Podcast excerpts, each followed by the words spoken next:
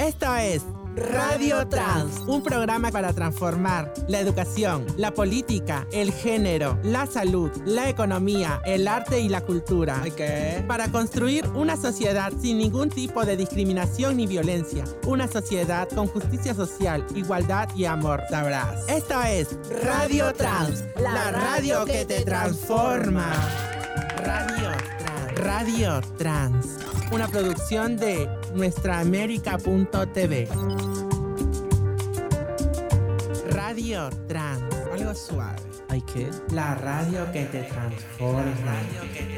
Con- Buse.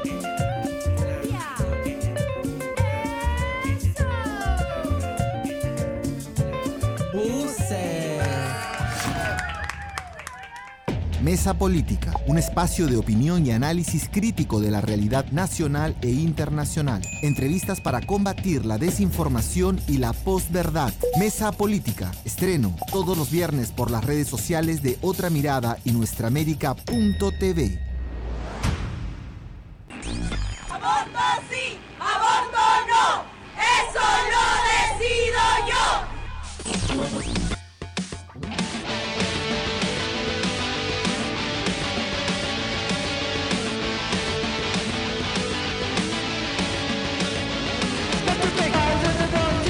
Hola, somos Las Públicas, un espacio de mujeres y disidentes sexuales, con 10 años explotando nuestra mejor habilidad, investigar y compartir información sobre aborto.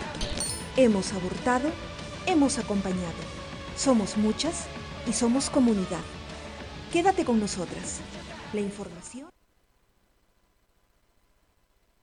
A partir de este momento empieza Radio Trans, un programa que nace para transformar la educación, la política, el género, la salud, la economía, el arte y la cultura. ¡Ay, qué fuerte! Para construir una sociedad sin ningún tipo de discriminación ni violencia. Una sociedad con justicia social, igualdad y amor. Esto es Radio Trans, la radio que te transforma. Ay, ¿qué? Buses. Radio Trans. Radio Trans. Una producción de nuestraamérica.tv.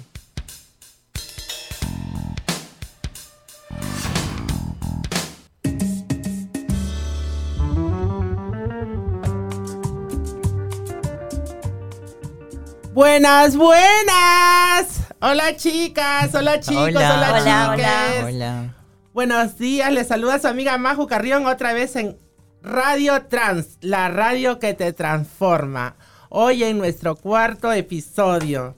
Chicas, ¿cómo están? El día de hoy me acompaña Catalina Gira y Erika Rodríguez en el panel. ¿Qué tal, chicas? Hola, Majo. Hola, hola, buenos bien, días. bien. Bienvenidos a todos nuestros oyentes.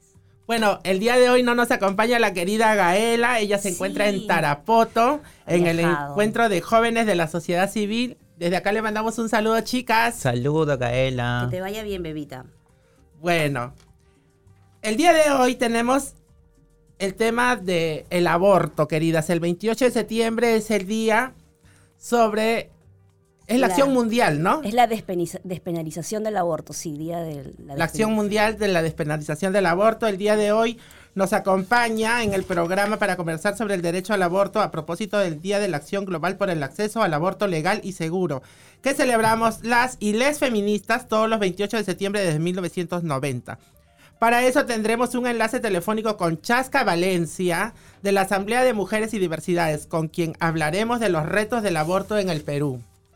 Y después tendremos un enlace telefónico con Sebastián Marayano del colectivo Diversidades Transmasculinas para conocer la perspectiva de las personas transmasculinas sobre el aborto.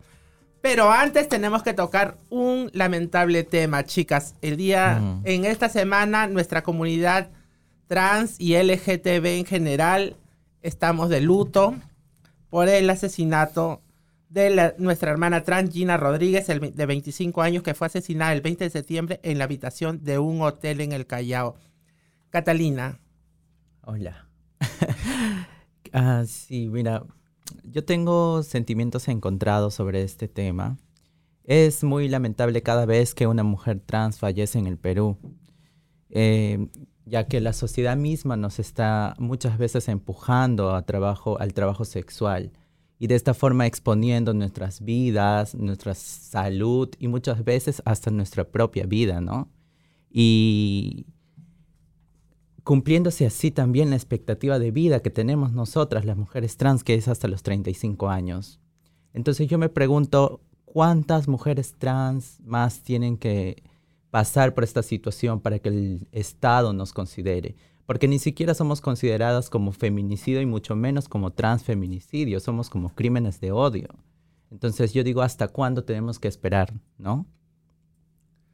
Erika, ¿qué me comentas al respecto? Bueno, ha sido un hecho muy lamentable, ¿no? Yo estoy también, al igual que todas, todas consternada porque en realidad también eh, se expone eh, un, un, machismo aquí, ¿no? Este, tanto las mujeres trans, yo veo, ¿no? Que las mujeres trans y las mujeres cis eh, pasamos por lo mismo, ¿no? Porque en realidad, pues, este, no es necesario o no es una condición el el solo ejercer el trabajo sexual, sino que en realidad en cualquier relación donde haya machismo, todas las mujeres, seamos cis o seamos trans, este, estamos expuestas a, una, a un feminicidio, a un transfeminicidio, ¿no? Aquí el, me parece que el tema es algo más profundo, este, analizar. Yo me solidarizo con toda la comunidad trans. Sé que han estado haciendo un plantón, sé que han estado haciendo eh, actividades em, eh, para también hacer visible ¿no? esta, esta realidad tan, tan fea, tan, no sé, me, me, duele mucho porque la chica era bien joven, tengo entendido, ¿no? Este, Incluso creo que estaban sus familiares recolectando eh, dinero porque eh, se había hecho una transfusión de, sangre mientras se le intentaba salvar la vida. Para la sangre. Sí. Y entonces ha quedado una deuda que no les permite a la familia retirar el cuerpo. En las redes de todas las eh, asociaciones y colectivas trans está la información. Por favor, visítela en nuestra página de Transformar también. y bueno, ¿no? Este, una pena, ¿no? Una pena. Sí, definitivamente es una pena. Mira, yo voy a leer el pronunciamiento sobre el transfeminicidio de Gina. Lamentamos la pérdida de nuestra hermana trans Gina Rodríguez Sinutri, Sinuiri, quien falleció tras un brutal ataque a cuchilladas ocurrido el día 20 de septiembre a las 8 de la mañana por un hombre con el supuesto nombre de Ángel Rodríguez o Ángel Gutiérrez en la habitación que rentaba en el Hotel Aeropuerto ubicado en la calle 31 de la avenida Tomás Valle del Callao. Gina, fue encontrada acuchillada en su habitación por la recepcionista del hotel, quien se comunicó con sus amigas. El ataque de dos puñaladas comprometió sus órganos vitales, hígado, páncreas, vaso u otros.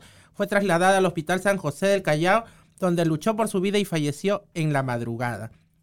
Lo peor de todo es que, chicas, hasta el día de hoy no hay nadie que diga nada dónde es el paradero del asesino. O sea, la policía no se mueve. Muere una chica trans, es como si hubiera muerto un gato del Parque Kennedy. Y lo ah. peor, y disculpa que te interrumpa, y lo peor es que eh, conozco a muchas chicas trans que comentan que ese sujeto ha estado hablándoles, comunicándose, inclusive el día siguiente que falleció la chica, el sujeto este estaba en el centro de Lima molestando a otras chicas trans, ¿no? Ah, Eso demuestra que nosotras en todo momento estamos expuestas, ¿no? Muy aparte de la muerte tan dolorosa de la, de la compañera Gina, yo creo que las demás compañeras también tenemos que estar alertas para poder cuidarnos de los transfeminicidas, asesinos, homofóbicos y todas esas personas que están en la calle y que quieren hacernos daño, chicas. ¿Cuáles serían las alertas de las que tenemos que estar nosotras este, siempre pendientes, Erika? Bueno, yo no conozco este, muy bien en el caso de la compañera que ha fallecido cuáles fueron este, los motivos. No sé si, si era su novio, si era su cliente, no lo sé. Este, Pero claro, supongo que hay siempre alertas porque también desde el feminismo, ¿no? Desde las miradas de los feminicidios siempre mm, se dice que la gente no, ah, no, es que es un enfermo, este, es un delincuente. Y muchas veces no, no, es un sano sujeto del patriarcado, como siempre decimos las feministas, en su mayoría, ¿no? Pero que el machismo eh, en, las parejas, el machismo en las relaciones, el machismo en lo sexual, está tan, pero tan eh, fuerte que, que, piensan que la violencia es algo normal en las relaciones, ¿no? Y entonces ahí sucede, al menos para las mujeres cis, las alertas, este, pues son las conductas machistas desde los micromachismos, ¿no?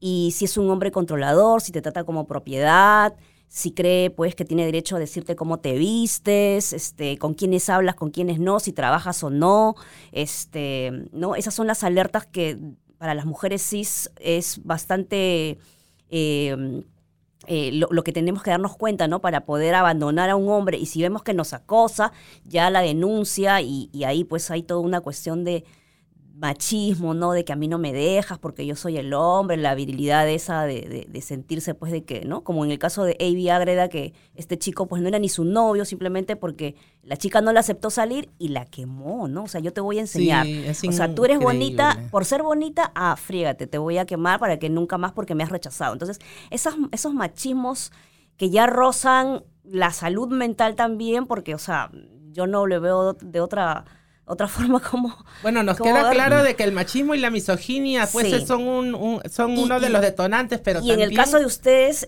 la, la, transfobia, ¿no? Este, porque también había, este, hay personas que se reúnen para golpearlas, ¿no? Este, bueno, eso en mis épocas sí era pues así, ¿no? Y creo que no solamente pasa con las mujeres cis, creo que también pasa similar con las mujeres trans, ¿no? Hay que tener mucho cuidado si son manipuladores, si son controladores, y mi único consejo creo que sería al mínimo contacto que quiera ejercer contra ti, tener una violencia contra ti, separarte automáticamente. Ese hombre no vale ni siendo trans, ni siendo cis, ni nada. Alejarnos si vemos alguna actitud violenta, ¿no? Y también machista, ¿no? Yo quisiera tocar el tema muy cortito sobre la gente que está diciendo de que la compañera tenía, se expuso ella, ¿no? Porque... Ah supuestamente nosotras somos las culpables, ¿no? Ah, se puso el calzón rojo, la mataron, la, violaron, ¿no? ¿Te pusiste la minifalda? Te, te, meto manos, sí. No, ya, o sea, eres este, trabajadora sexual, bueno, te, te, expones a, a, la muerte. ¿Qué opinas de esto, hermana? Yo opino que están totalmente equivocados. O sea, no es que no, nosotras, las mujeres trans en general, queramos ejercer la prostitución, ¿no? Es algo que prácticamente la sociedad nos obliga. ¿Cuántas mujeres trans buscan trabajo de manera honesta, pero tienen discriminación en, los propios, en las propias empresas? Exacto. Exacto, es indignante. Y también decir, porque eh, tampoco la, la violencia y el machismo no es solamente también de, la, de los hombres cis, también hay algunos hombres trans que también copian estas identidades, este, ¿no? este, construyen su masculinidad con la masculinidad tóxica, porque han habido casos de compañeras trans que he visto que han subido videos contando experiencias muy, muy, muy malas, también con algunos hombres trans que han ejercido violencia y manipulación contra ellas. Terrible, terrible. Tenemos que desterrar todo tipo de violencia, todo tipo de, de manipulación. Y bueno, no tenemos tiempo para más, nos vamos a la pausa, la primera pausa del programa, y tras la pausa conversaremos sobre los desafíos del derecho al aborto en el Perú con la abogada Chasca Valencia, integrante de la Asamblea de Mujeres y Diversidades. Ya volvemos, no se vayan.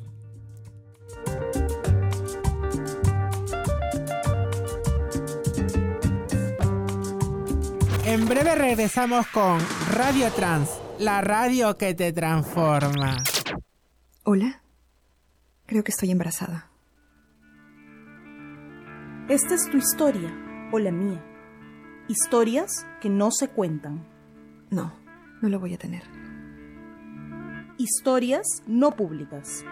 Una producción de la Colectiva por la Libre Información para las Mujeres. Historias no públicas, de las públicas podcast, iniciativa de la colectiva por la libre información para las mujeres. Para más historias, búscanos como las públicas en Spotify, iTunes, Google Podcast, Apple Podcast y Podomatic. Mesa Política, un espacio de opinión y análisis crítico de la realidad nacional e internacional. Entrevistas para combatir la desinformación y la posverdad. Mesa Política, estreno todos los viernes por las redes sociales de Otra Mirada y nuestraamérica.tv. ¡Aborto sí!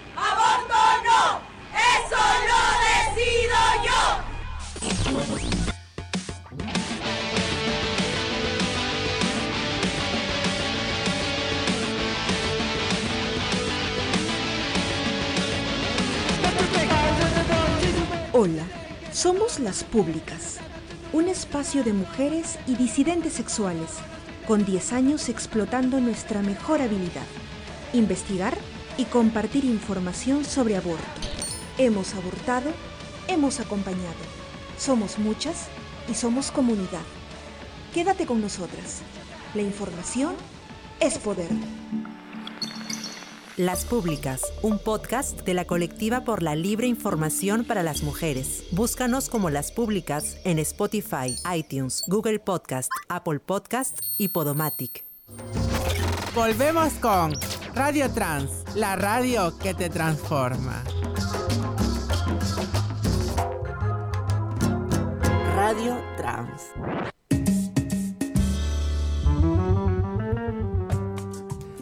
Ya estamos de vuelta aquí en Radio Trans, la radio que te transforma. Bueno, en este bloque vamos a hablar de los desafíos del derecho al aborto en el Perú con la abogada Chasca Rodríguez, que integra la Asamblea de Mujeres y Diversidades. Bienvenida, Chasca. Gracias. Soy Chasca Valencia, eh, pertenezco a la colectiva Paro Colectiva Feministas Anticapitalistas esta colectiva forma parte y asiste a la Asamblea 28 de septiembre, que es la asamblea por la que se está articulando para diferentes acciones para el 28 de septiembre, valga la redundancia, que es el día por la despenalización del aborto a nivel de Latinoamérica. Chasca, qué gusto. Te saluda Maju Carrión. Yo quisiera preguntarte, querida, ¿por qué todos los 28 de septiembre las y les feministas del pañuelo verde hacemos acciones por el aborto legal y seguro? Eh, más que el 28 de septiembre, creo que es una fecha, creo que las feministas hacemos acciones durante todo el año, ¿no? Hacemos actividades, acciones permanentes como acompañamiento a personas que deciden abortar, pero creo que sobre todo el 28 es el día de la acción por la despenalización del aborto. Es un día de acción a nivel este, mundial para despenalizar el aborto en, en todas sus causales, ¿no? Distintos países han recogido este día para demandar la despenalización del aborto, mejores o políticas de salud integral en caso de que las mujeres deseen abortar.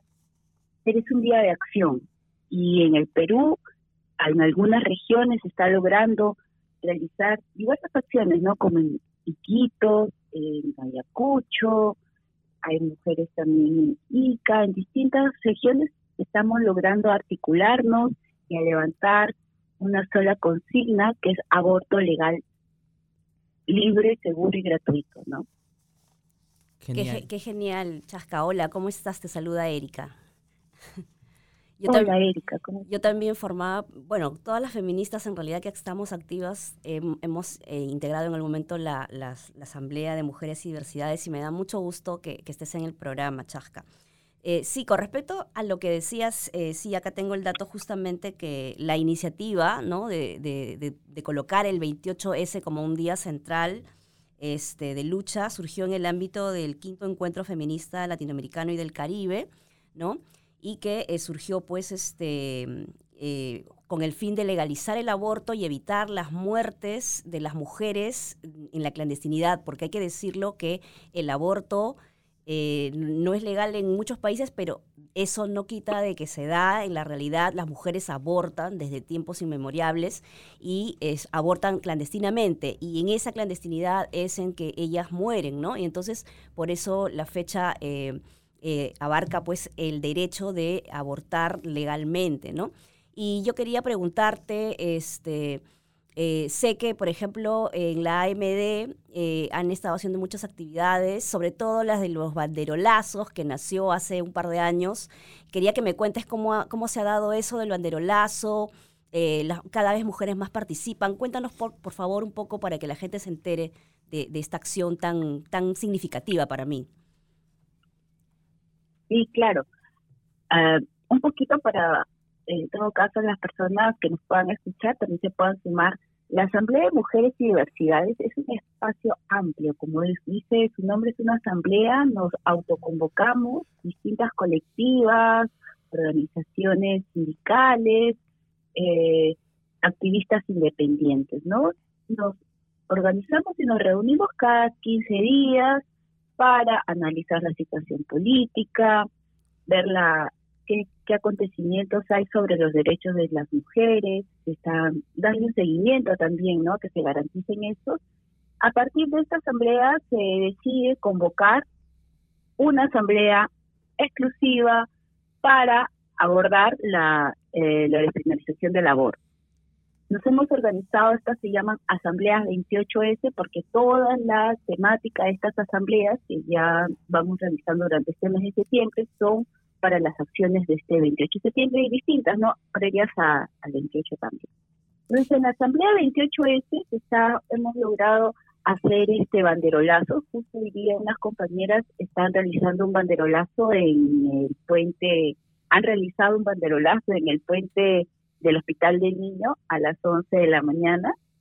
Hoy. Y sí, hoy, Ah. hoy día sábado, el día también, hoy día también en la mañana, a las 8 de la mañana han hecho banderolazos en Naranjal, han hecho banderolazos en Surco, se han hecho banderolazos en Los Olivos, en distintos lugares de la ciudad, ¿no? No son acciones de activistas, se organizan en sus lugares, en sus distritos, para intervenir estos puentes y pueda visibilizarse la lucha que estamos haciendo las mujeres y diversidades para la despenalización del aborto. Otras acciones que hemos venido realizando, que se han realizado ya, también son este paneles, paneles eh, virtuales, esos publicitarios, donde se han este, expresado distintas situaciones por las que las mujeres deciden abortar, ¿no? Y sobre todo, una forma de sensibilizar sobre el reconocimiento del derecho de las mujeres a decidir sobre sus propios cuerpos.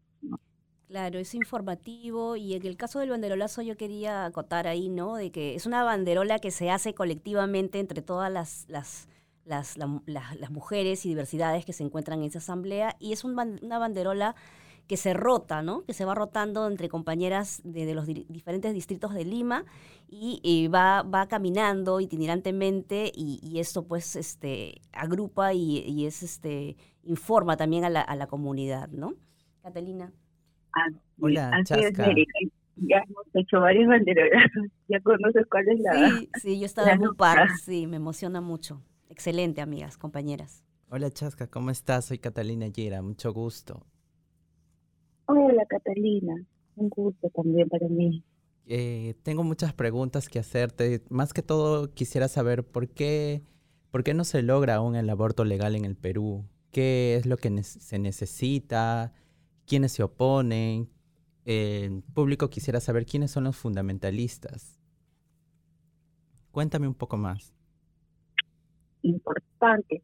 La despenalización del aborto en el Perú tiene muchas décadas de lucha. No es reciente, ¿no? Pero creo que es importante entender los procesos sociales que han vivido, que hemos vivido en nuestro país. Recordemos que en la década de los 90, con la llegada de Fujimori y el conflicto armado, el movimiento social y el movimiento de mujeres también tuvo un retroceso, ¿no? Un- ha sido frenado con toda, este, por la situación política, ¿no? Por el conflicto armado. Creo que han pasado muchas décadas para que un nuevo movimiento de mujeres feministas, jóvenes, creo que levanten otra vez esta consigna, levanten esta demanda sobre todo. Y en el 2011 fue la primera propuesta, creo que, sí, es la primera propuesta, es la primera iniciativa ciudadana, iniciativa legislativa ciudadana que se presenta, es decir, una colectividad de más de 120 mil mujeres, más de hombres, diversidades, suscribieron una iniciativa legislativa para despenalizar el aborto en casos de violación sexual. Este fue un impulso muy importante, creo, porque a pesar que no se haya logrado en el Congreso eh, eh, publicarlo como una norma, las acciones que se realizaron en, en, en torno al derecho a decidir de las mujeres han sido trascendental porque se logró colocar en el imaginario de la población la palabra aborto, ¿no? un tema bastante, una palabra bastante gritada o susurrada muchas veces entre nosotros las mujeres, ¿no? Entonces siempre hemos hablado de aborto, pero siempre en susurro. Nunca lo hemos planteado como una demanda popular, como una demanda sobre todo de las mujeres más pobres, ¿no? Porque las mujeres siempre han abortado y están abortando. Ahora que, lo, ahora que lo mencionas, querida Chasca, me, me, acuerdo de que una vez estaba en quinto de secundaria y estábamos, no me acuerdo en qué curso, y yo mencioné el aborto, me mandaron a OVE. Sí, de verdad, que era una palabra estigmatizada totalmente, no podías nombrarla, ¿no? Cierto, es así como, tal cual como lo dices, ¿no? Entonces, he logrado, creo ahora, colocar en el imaginario de la gente que lo puedan reconocer que el aborto es la interrupción, de la, la interrupción del embarazo cuando las mujeres decidan hacerlo, ¿no? Entonces ya lo podemos hablar, ya lo gritamos, ya lo decimos, ya lo escribimos, ¿no? Entonces creo que eso es muy importante el logro que se ha tenido desde el, desde el 2011. A partir de ahí, los colectivos de feministas que existían en las universidades, básicamente, eh, quedaron en ese entorno, ¿no? En acciones académicas. Creo que Ahora el movimiento ha salido feminista, ha salido de las universidades, están en las calles, están llegando a los barrios. Y esto ha, gestado un gran movimiento importante a nivel nacional, porque no solo se ha quedado en Lima, ha llegado a distintas regiones.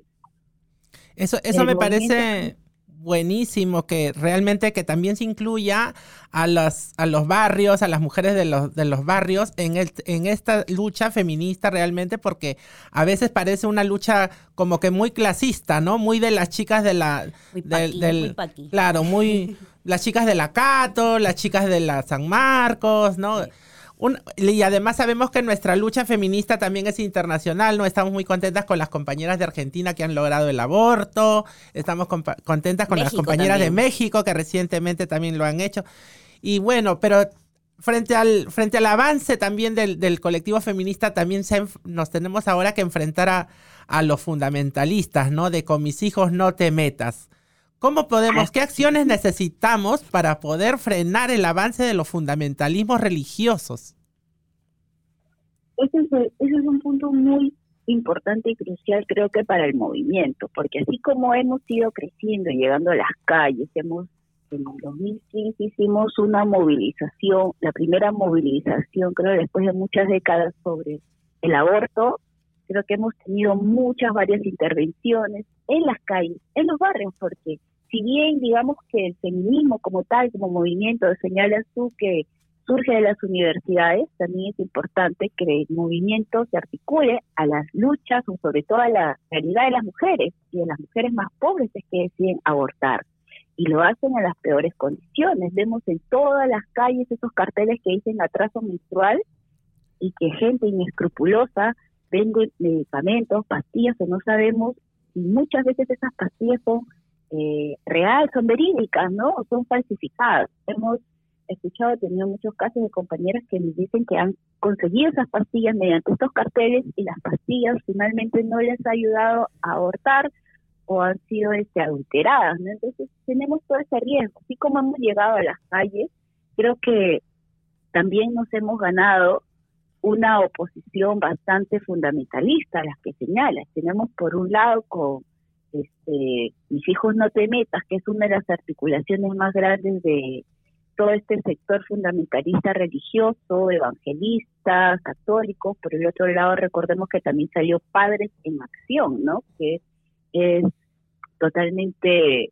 católico, ¿no? Entonces tenemos ese sector que es distinto al movimiento feminista, que es el movimiento social, que pretendemos seguir articulando con los gremios este, trabajadoras, con, con la diversidad de mujeres que hay, pero aquí tenemos frente a nosotros instituciones religiosas, tenemos partidos que se están construyendo en base a estos fundamentalismos, tenemos eh, financiamiento, es todo un gran aparato que se moviliza para seguir reprimiendo a las mujeres, para negarnos el derecho a decidir, porque este mismo aparato ha logrado que tengan bancadas en el Congreso. Tenemos representantes de fundamentalistas religiosos, iglesias evangélicas en el Congreso. Es decir, quienes se encargan de garantizar los derechos de las mujeres, de velar para que se cumpla, son quienes ahorita están, negan, están negándonos nuestros derechos. Son fundamentalistas religiosos y lo lamentable es que hasta tenemos mujeres que son pastoras, que son quienes nos niegan a nosotras mismas. Por eso cuando nos dicen que eh, la sororidad, sí, pero no tenemos sororidad de mujeres de otra clase social que no les importa las mujeres que están muriendo o las niñas que mueren obligadas a ser madres, ¿no? Entonces tenemos esa... Wow, Chasca, realmente sí, lo que expones nos, nos dice que tenemos casi todo en nuestra contra y, y bueno, este eh, lo único que nos queda es organizarnos, ¿no? Este, las que tenemos la conciencia y la empatía con este, esta situación tan, pero tan natural, tan este, eh, horrible que, que pasamos las mujeres con este tema del aborto, ¿no? Chasca, nos despedimos, querida. Un abrazo, muchas gracias. Gracias a ti, un abrazo. Bueno, es hora de una nueva pausa aquí en Radio Trans. Después de la pausa seguiremos hablando del aborto, pero desde la perspectiva de las personas trans masculinas. Entrevistaremos a Sebastián Marayano del colectivo Diversidades Masculinas. Regresamos en un ratito, no se vayan. En breve regresamos con Radio Trans, la radio que te transforma. Hola, creo que estoy embarazada. Esta es tu historia o la mía. Historias que no se cuentan. No, no lo voy a tener. Historias no públicas. Una producción de la Colectiva por la Libre Información para las Mujeres. Historias no públicas, de las públicas podcast, iniciativa de la colectiva por la libre información para las mujeres. Para más historias, búscanos como las públicas en Spotify, iTunes, Google Podcast, Apple Podcast y Podomatic. Mesa Política, un espacio de opinión y análisis crítico de la realidad nacional e internacional. Entrevistas para combatir la desinformación y la posverdad. Mesa Política, estreno todos los viernes por las redes sociales de Otra Mirada y nuestraamérica.tv.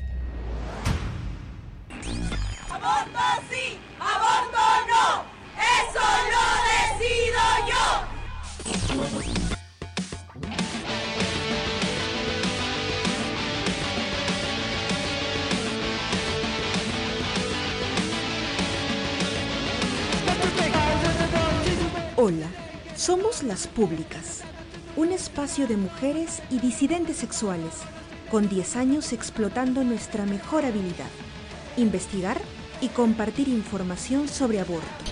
Hemos abortado, hemos acompañado, somos muchas y somos comunidad. Quédate con nosotras. La información es poder. Las Públicas, un podcast de la colectiva por la libre información para las mujeres. Búscanos como Las Públicas en Spotify, iTunes, Google Podcast, Apple Podcast y Podomatic. Seguimos escuchando Radio Trans, la radio que te transforma. Puses.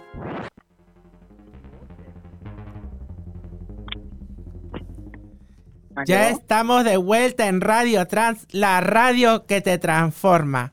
En este bloque vamos a hablar del aborto desde la mirada de las personas trans masculinas y vamos a entrevistar a Sebastián Marayano. Sebastián integra el colectivo Diversidades Trans Masculinas, organización de apoyo a la comunidad de personas trans que fueron asignadas mujeres al nacer y que tienen una identidad de género diferente al femenino. Ah, Vamos a tener claro que nosotras estamos apoyando el derecho al aborto de las mujeres y de todos los cuerpos gestantes. Bienvenido, Sebastián. Hola, ¿qué tal, compa? ¿Cómo está? ¿Qué tal, querido? Buenos días. Cuéntanos, este Sebastián, ¿cómo viven la experiencia de aborto las personas transmasculinas en el Perú? Tenemos que dejar claro que los, las personas transmasculinas también tienen capacidad de gestar. Exacto, porque las personas trans, como las personas transmasculinas, tenemos capacidad de gestar, tenemos, eh, podríamos decir, como una fisiología que nos hace tener la capacidad de engendrar, ¿no? eh, la vivencia del aborto siendo una persona transmasculina no solamente nos atraviesa desde el, el inacceso al aborto, que creo que es como que nos atraviesa a todas las personas gestantes, sino que en el caso de las transmasculinidades también se nos impone, recae sobre nuestros cuerpos la imposición de género, porque tú sabrás, compa, como que cuando transicionamos, la discusión alrededor de nuestra orientación de sex, sexual, alrededor de este, nuestro deseo, también se pone en cuestionamiento, ¿no? Entonces, para pensar en que una transmasculinidad se embaraza, ¿no? Se puede, o sea, tiene como un embarazo no deseado, significa, implica que hay diversidades sexuales en las transmasculinidades, pero eso nos nos pone en una posición de prejuzgamiento sobre nuestra identidad, ¿no? El clásico, pero si te gustan los hombres, ¿para qué transicionas, no?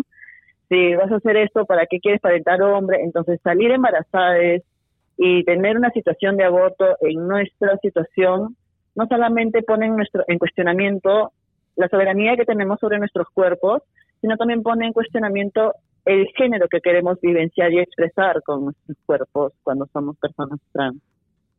Por estos casos hay varias transmasculinidades que se ven obligadas a acceder a abortos este, clandestinos y sobre todo abortos en casa. Cada vez hay más transmasculinidades que buscan este tipo de información porque, o sea, seguramente anteriormente se vivía como, como destino a la maternidad, ¿no? Pero ahora cada vez hay más transmasculinos que buscan más información, no solamente sobre sus derechos reproductivos, sino incluso también sobre sus propios derechos sexuales, como lo que implica el disfrute de nuestros cuerpos, lo que implica eh, también divertirnos, ¿no? Y tener placer no solamente bajo los esquemas de la imposición de un género, ¿no? El masculino tiene que gustarte las mujeres, sino más allá de eso. Y por eso creo que es importante como dejar de mirar el género y las sexualidades tan rígidas. Totalmente de acuerdo contigo, Sebastián. ¿Cómo estás? Te saluda Erika Rodríguez. Hola, Erika.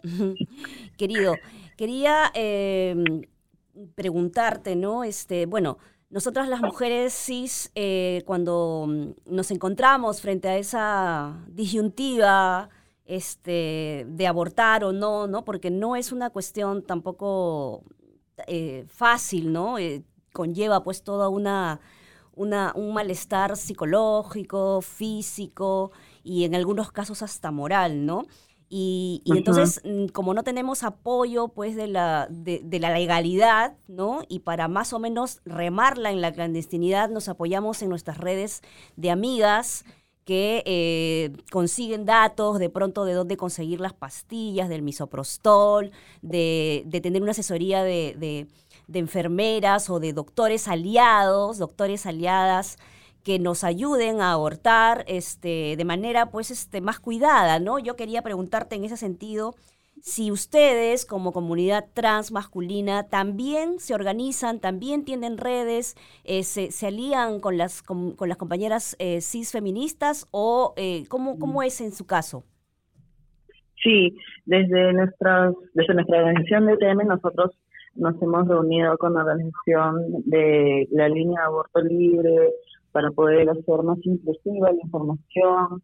Eh, estuvimos colaborando también en lo que vendría a ser como sus boletines, los guiones, porque sabemos pues que el acceso al aborto por mucho tiempo ha sido una lucha más que nada de las mujeres cis y más que nada mujeres cis heterosexuales, ¿no? Hay que marcar eso. Pero con el pasar del tiempo nos hemos dado cuenta que no solamente eh, tener prácticas heterosexuales implica, o tener una orientación sexual implica que puedes o no salir embarazada, ¿no? Porque las prácticas sexuales no definen nuestra orientación sexual per se. Entonces hemos colaborado con las compañeras de de aborto libre, con el compas de Serena Morena también hemos colaborado.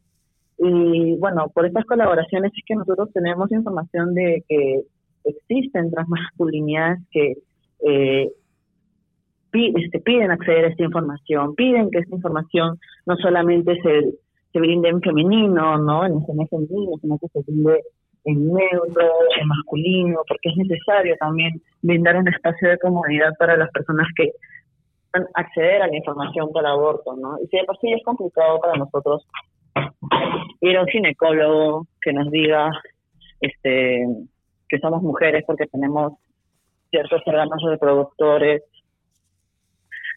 que el acceso al aborto también sea un espacio seguro es importante, ¿no? Sumamente importante. Hola, ¿cómo estás? Te saluda Catalina Yera, un gusto. ¿Aló? Hola, ¿qué tal? ¿Cómo estás? sí.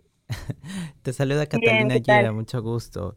Quisiera saber con el tema de la pandemia, ¿cómo es que están llevando las actividades referente al tema del aborto legal? Bueno, con el tema de la pandemia, siento que por un lado hemos logrado conectar con más regiones, con más necesidades de más regiones, porque siento que de alguna manera el Internet, si bien es todavía implica un acceso, no un privilegio, eh, de alguna manera también ayuda a la horizontalidad y al, a la difusión de información. Pero en pandemia en sí, a las transmasculinidades, más que el tema del aborto, se nos han atravesado otras temáticas, ¿no? Como la violencia intrafamiliar, el hecho de que muchas personas transmasculinas se vean sometidas al subempleo o al desempleo y con esto tengan que haber regresado a las casas de sus familias que, bueno, son transfóbicos. Justo hace unos días unos compañeros, Santiago, Alitú y otras compas, han sacado un informe alrededor de la situación de las transmasculinidades y personas no binarias asignadas mujeres al nacer en el contexto de pandemia. Y ahí salta data muy relevante y muy importante de recalcar acerca de cómo las transmasculinidades también somos víctimas de violencia doméstica. Ay, qué interesante. Creo que se ha evidenciado mucho más en la pandemia, sí. ¿Y cuál tienes algún algún dato ahí este que te acuerdes este importante que quisieras compartir? Eh, o sea, un dato importante sí que me acuerdo es que había leído que más del 70-75% de transmasculinidades eh, que reportaron haber tenido que verse obligadas a regresar a sus familias por la pandemia, eh, comentaban que la situación de transfobia no, no había cambiado, la situación de violencia hacia sus identidades no había cambiado y hasta se había exacerbado por el encierro, por el no dejar salir, ¿no? Recordemos que a los cuerpos feminizados hay una un control más acerca de qué tan públicos o no son, ¿no? Sebastián. Eh, ese es uno de los datos que me acuerdo. Sí, ¿aló? Sebas, ¿cómo se llama? Sobre el tema de las personas trans que viven en precariedad. ¿Qué opinas que el aborto no solamente esté, o sea, la- sabemos que las personas que tienen dinero pueden abortar sin riesgos, pero las personas trans que no tienen dinero son aún más aún más víctimas de todo el sistema que no les permite llevar una vida de acuerdo a nuestra decisión. Sí. Sí, de acuerdo a nuestra verdad, justamente cuando eh, hay estas situaciones, yo soy una persona trans que aborté, bueno, antes de mi transición, pero sin embargo aborté cuando me identificaba fuera de la heterosexualidad y había una situación como de canje, ¿no? Porque era un lugar clandestino, X, o sea, literal paredes triple, y fue una experiencia muy traumática. Pero para paliar ese trauma tenemos que retraumatizarnos, es muy doloroso porque hay también experiencias de otras masculinidades que han abortado ya en proceso de transición. Comentan que hay como una especie de canje por supervivencia en la que tienes que dejarte misgenerizar, en la que tienes que dejarte este, ser llamado en femenino o ser tratado como hetero eh, para poder eh, sentirte más a salvo en esas situaciones, ¿no? Recordemos que también pues estas, este, estos lugares a los que la precariedad nos empuja, que clandestinos, ¿no?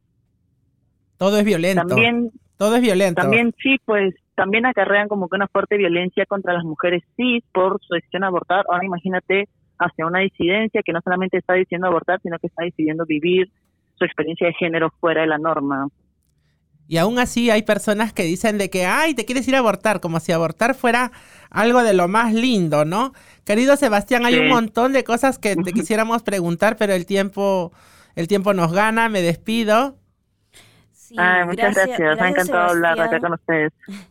Sí, bueno, me hubiera gustado escuchar más este acerca de tu experiencia, ¿no? Este, porque hay que decirlo, no es una decisión fácil, ¿no? Todas las personas, las personas que toman esa decisión, este, es muy complicado, ¿no? Emocional, psicológica, físicamente. Sí, y hay que decirlo también que trae complicaciones alrededor también de lo psicoemocional, porque creo que por mucho tiempo la lucha del aborto no quiso tocar el tema psicológico porque también hay un afán, ¿no? Sobre todo de los vida de decir que quedamos traumados a raíz del aborto, pero no, Claro. es todo el proceso anterior, el proceso anterior a encontrarnos Es con la los estigmatización. dilemas sociales, ajá, con la estigmatización, con el poco acceso, con este tener que canjear nuestras verdades, nuestra identidad. Una mujer que sí, que posiblemente va a abortar, no le puede decir al señor, bueno, eh, estoy abortando porque no sé condón, sino que tiene que crear todo un cuento, y todo eso es Sí, pues. retraumatizante y revictimizante, y de ahí nace este todo ese pesar psicoemocional que atravesamos cuando decidimos abortar. Terrible, Sebastián, terrible. Te mando un abrazo. Bueno, Muchas y nos vamos a la última pausa del programa. Cuando volvamos tendremos el bloque cultural. No se vayan. En breve regresamos con Radio Trans, la radio que te transforma. Hola. Creo que estoy embarazada. Esta es tu historia o la mía. Historias que no se cuentan. No, no lo voy a tener. Historias no públicas. Una producción de la Colectiva por la Libre Información para las Mujeres. Historias no públicas, de las públicas podcast, iniciativa de la colectiva por la libre información para las mujeres. Para más historias, búscanos como las públicas en Spotify, iTunes, Google Podcast, Apple Podcast y Podomatic. Mesa Política, un espacio de opinión y análisis crítico de la realidad nacional e internacional. Entrevistas para combatir la desinformación y la posverdad. Mesa Política, estreno todos los viernes por las redes sociales de Otra Mirada y nuestraamérica.tv.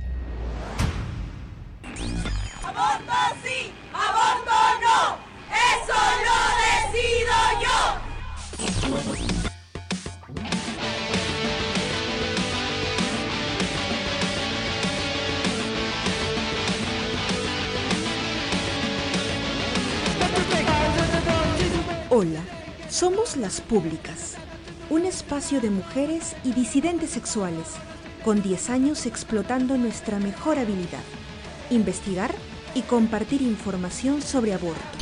Hemos abortado, hemos acompañado, somos muchas y somos comunidad. Quédate con nosotras. La información es poder.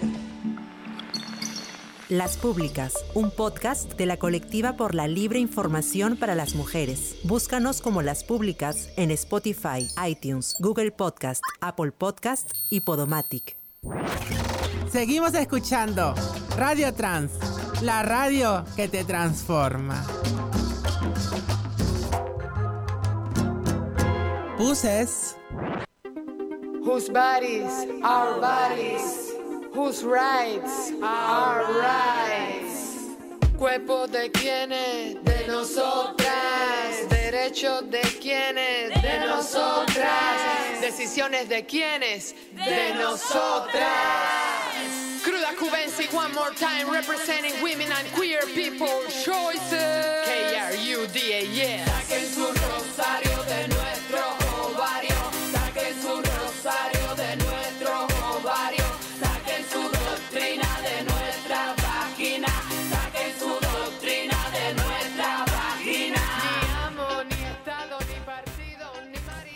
Ya estamos de vuelta en Radio Trans, la radio que te transforma. Bueno, este es el último bloque de hoy, el momento del bloque cultural. Erika, ¿cómo estás, querida? ¿Qué nos has traído el día de hoy? Hola, Maju. Me encanta que estés de, anfitriona el día de hoy, que no está Gaela, nuestra querida Gaela, que también está pues haciendo sus actividades políticas y, Y, yo activistas. acá serrucho, serrucho con pana. Sabrás. Bueno, sí, eh, en este espacio y, y, eh, acorde a la fecha, ¿no? Porque estamos en toda la semana de la celebración del 28S, el día de la, de la lucha contra la este, despenalización del aborto, ¿no?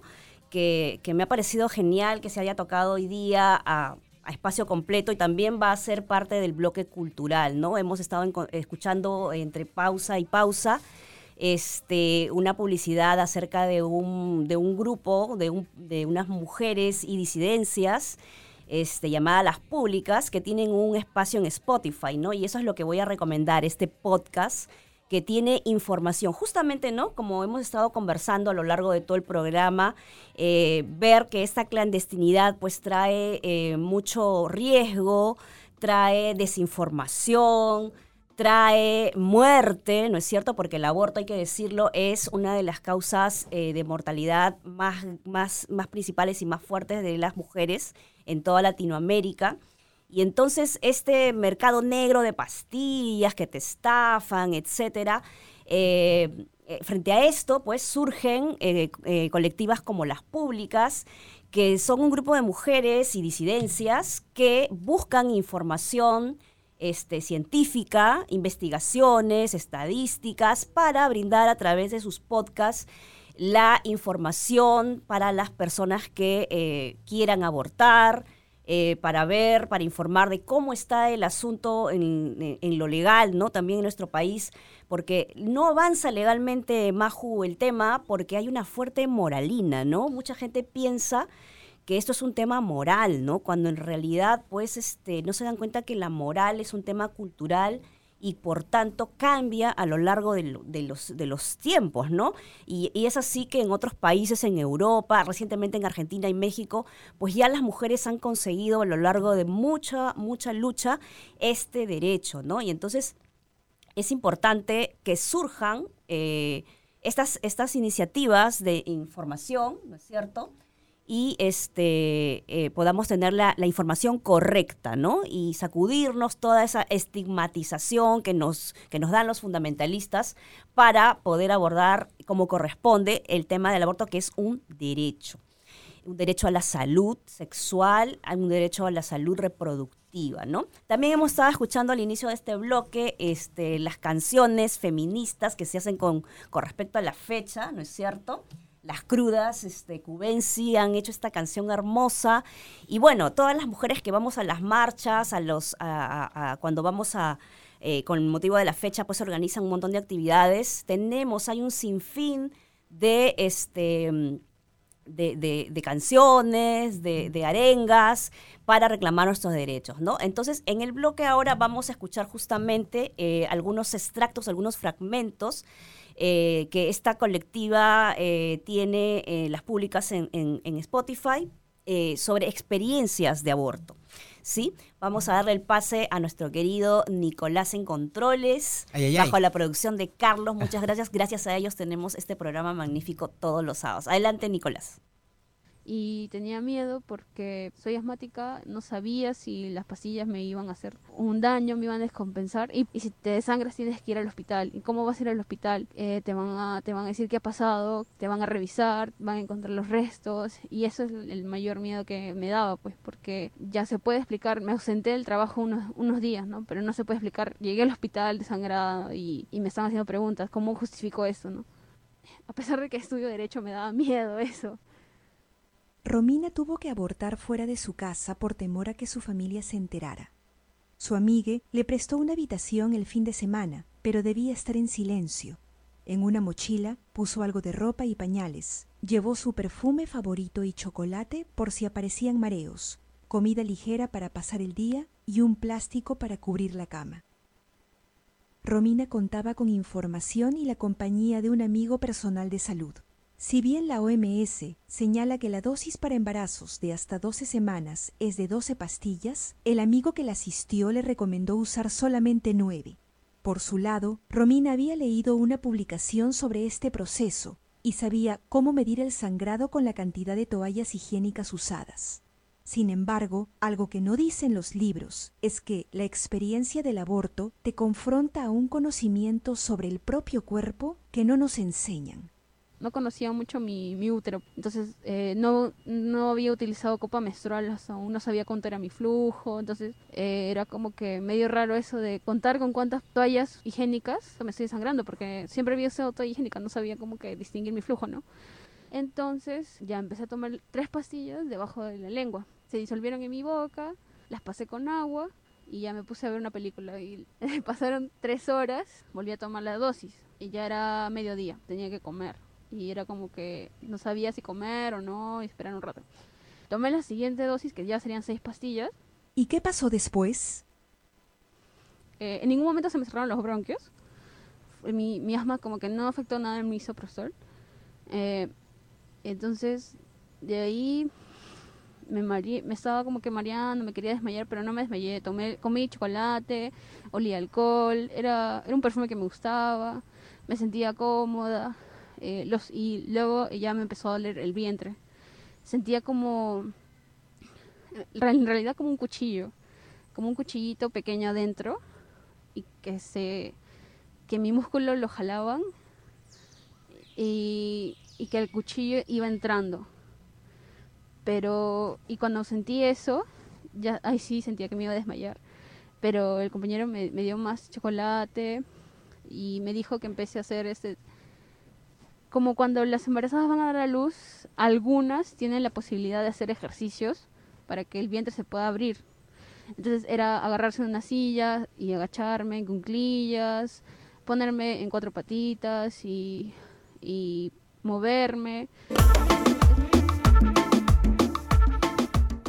Qué fuerte, ¿no? Ese testimonio. Terrible. este, hay que, eh, vuelvo a repetir, ¿no? Es este, este episodio de las experiencias, así se titula el, episodio, eh, está en, en Spotify y lo encuentran en la eh, página de las públicas, que es una producción colectiva por la libre información para las mujeres. Es información este, producto de investigaciones científicas con datos precisos y es la más fiable que se puede encontrar al menos en, en las redes, ¿no? ¿Qué te pareció, Interesantísimo. Interesante y muy fuerte lo que tienen que vivir, más que todo cuando se tienen que ir a un centro de atención, ¿no? La discriminación, la estigmatización que sufren las mujeres. La revictimización, ¿no? Encima de que ya tienes un problema, tener que pasar por el juzgamiento de las personas que, que está ahí, ¿no? El doctor, la enfermera y todo lo demás. Y- Yo me acuerdo, dime, dime, Cata. Y, to- y sobre todo tener que mentir para que muchas veces no te Sí. juzguen, ¿no? Y sí, es terrible. O sea, tienes que exponerte al juzgamiento de toda la sociedad para poder decidir sobre tu cuerpo, ¿no? Yo recuerdo cuando he estado en el colegio en quinto año, la acompañé a una amiga que tuvo que pasar por este proceso de aborto y luego he acompañado silenciosamente, porque tú sabes de que no puedes estar haciendo un escándalo sobre esto, a varias personas, ¿no? Porque es- esto también necesita una contención, ¿no?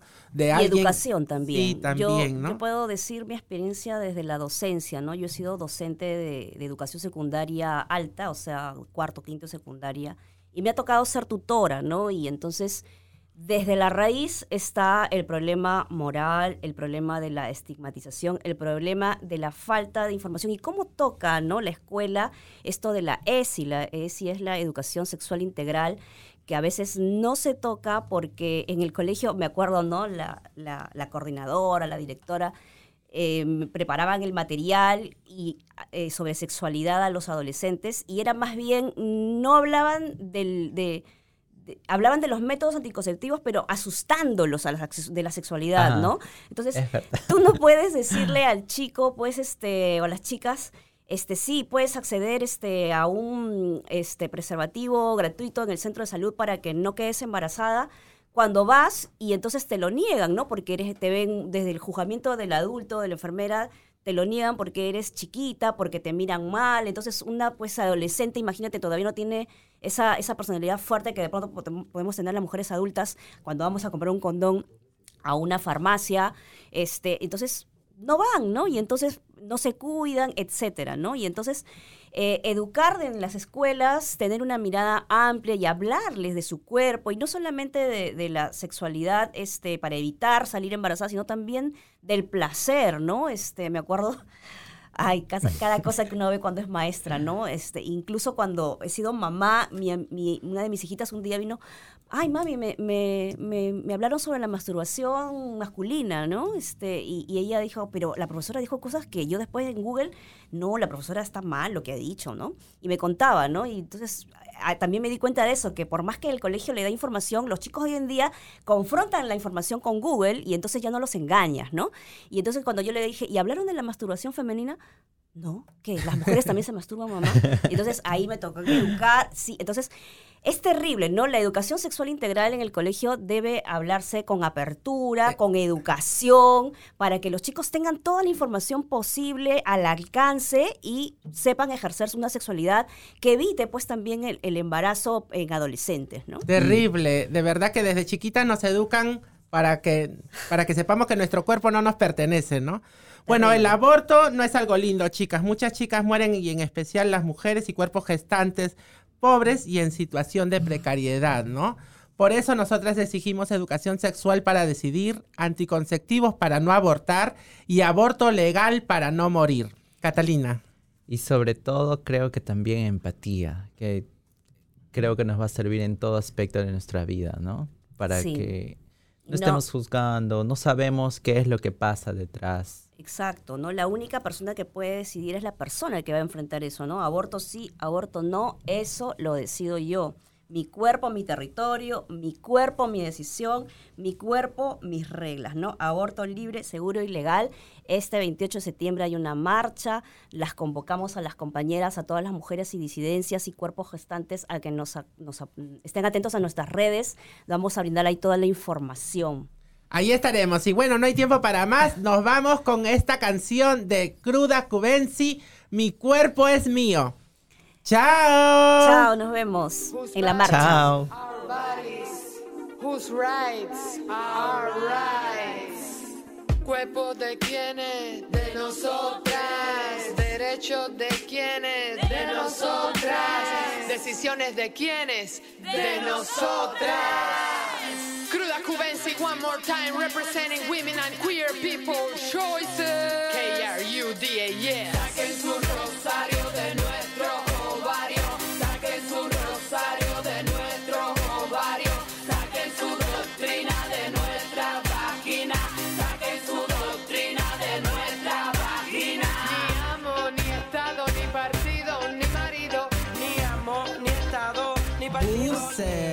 Aquí termina Radio Trans. Te, te esperamos en el siguiente programa. Somos Radio Trans, la radio que te transforma. Ponlo en tus alertas. ¿Hay qué? Radio Trans es una producción de nuestraamérica.tv, gracias al apoyo de Transformar, Latindad y el Fondo de Mujeres del Sur como parte del programa Liderando desde el Sur.